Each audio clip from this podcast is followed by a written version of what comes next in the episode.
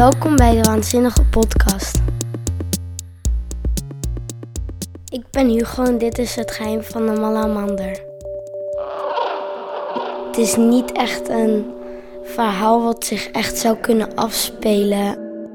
En ik heb het gevoel dat het een beetje, als het wel zou kunnen, dat het een beetje rond nu is. En wie is de hoofdpersoon in het verhaal? Herbert Citroen. Best een gekke naam. Wie heet er nou weer Citroen van zijn achternaam?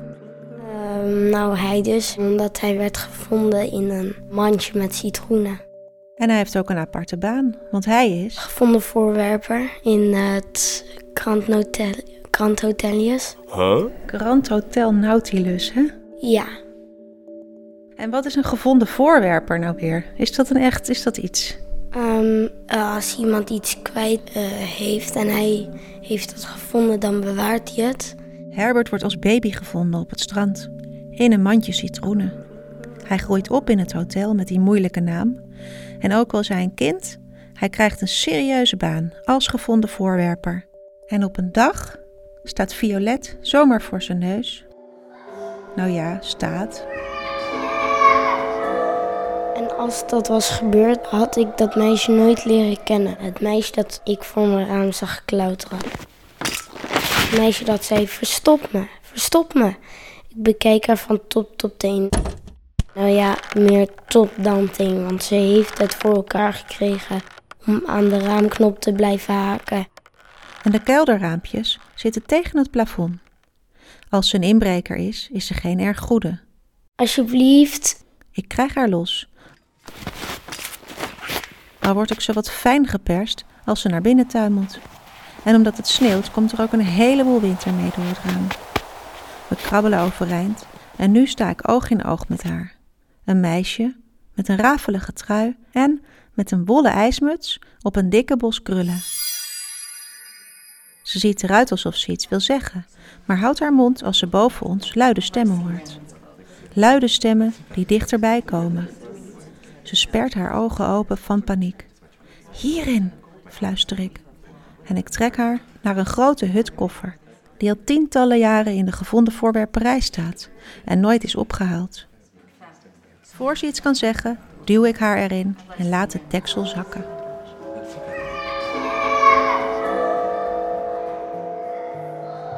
Wat zou jij doen als Violet bij jou, bij jouw slaapkamer aan het raam stond en zij verstopt? Wat zou jij doen? Ik zou, eh, als het in de nacht was, zou ik denk ik nog een beetje slaapdronken zijn.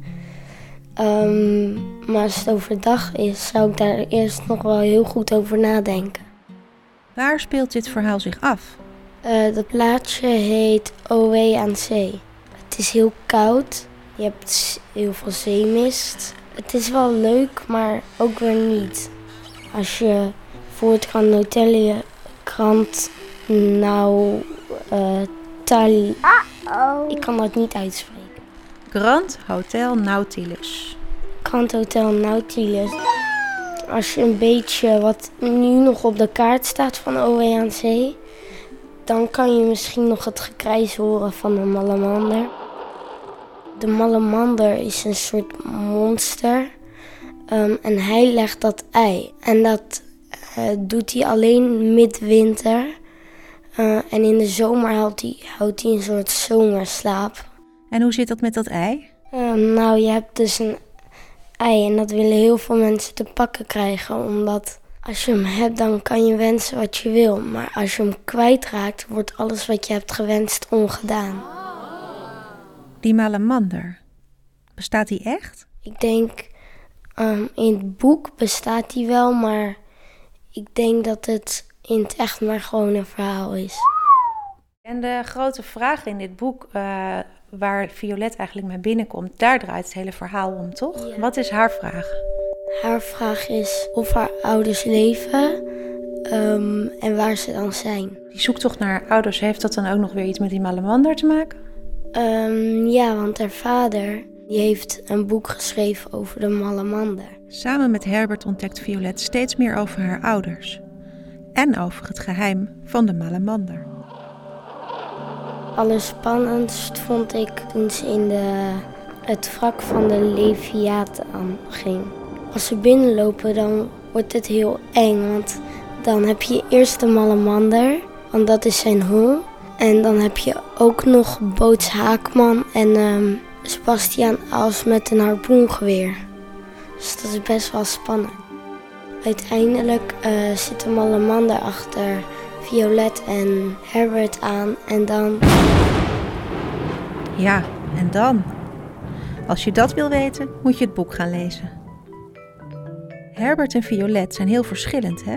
Herbert zegt het hotel is die kant op, maar Violet zegt het avontuur is die kant op. Herbert kiest voor zijn veilige hotel en Violet voor het avontuur. En lijk jij meer op Herbert of lijk je meer op Violet? Uh, ik weet niet. Ik denk er een beetje tussenin. Hugo is in elk geval een doorzetter. Ik heb een keertje mijn hoofd gestoten bij bolderen.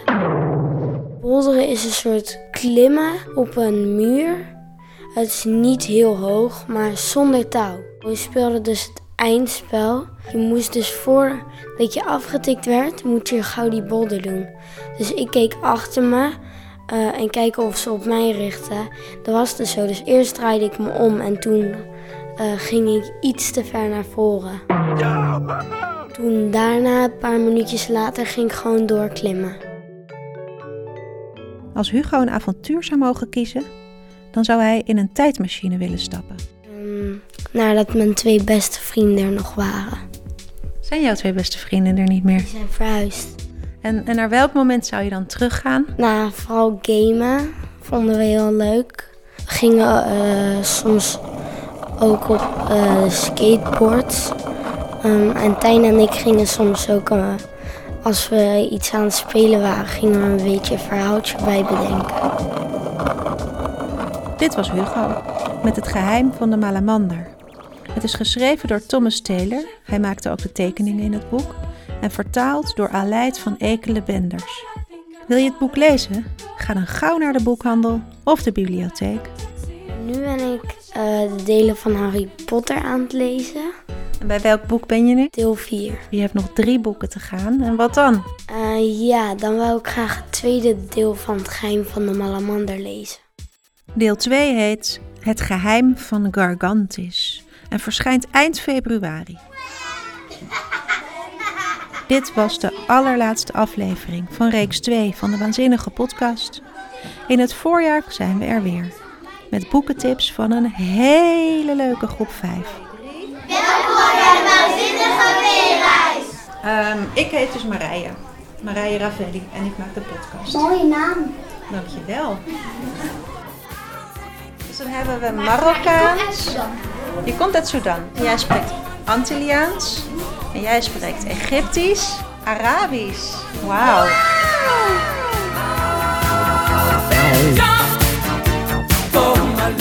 Tot in het voorjaar met deze leuke kinderen van basisschool De Weerreis uit Breda. Kan je niet wachten? Luister dan tot die tijd alle afleveringen nog een keer. En laat ons weten wat je ervan vindt in je podcast-app of via Facebook of Instagram.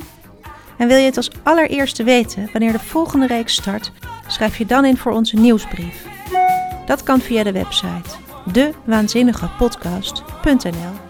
Het is gelukt. Nou, tot ziens jongens. Heel veel plezier met lezen. Dag!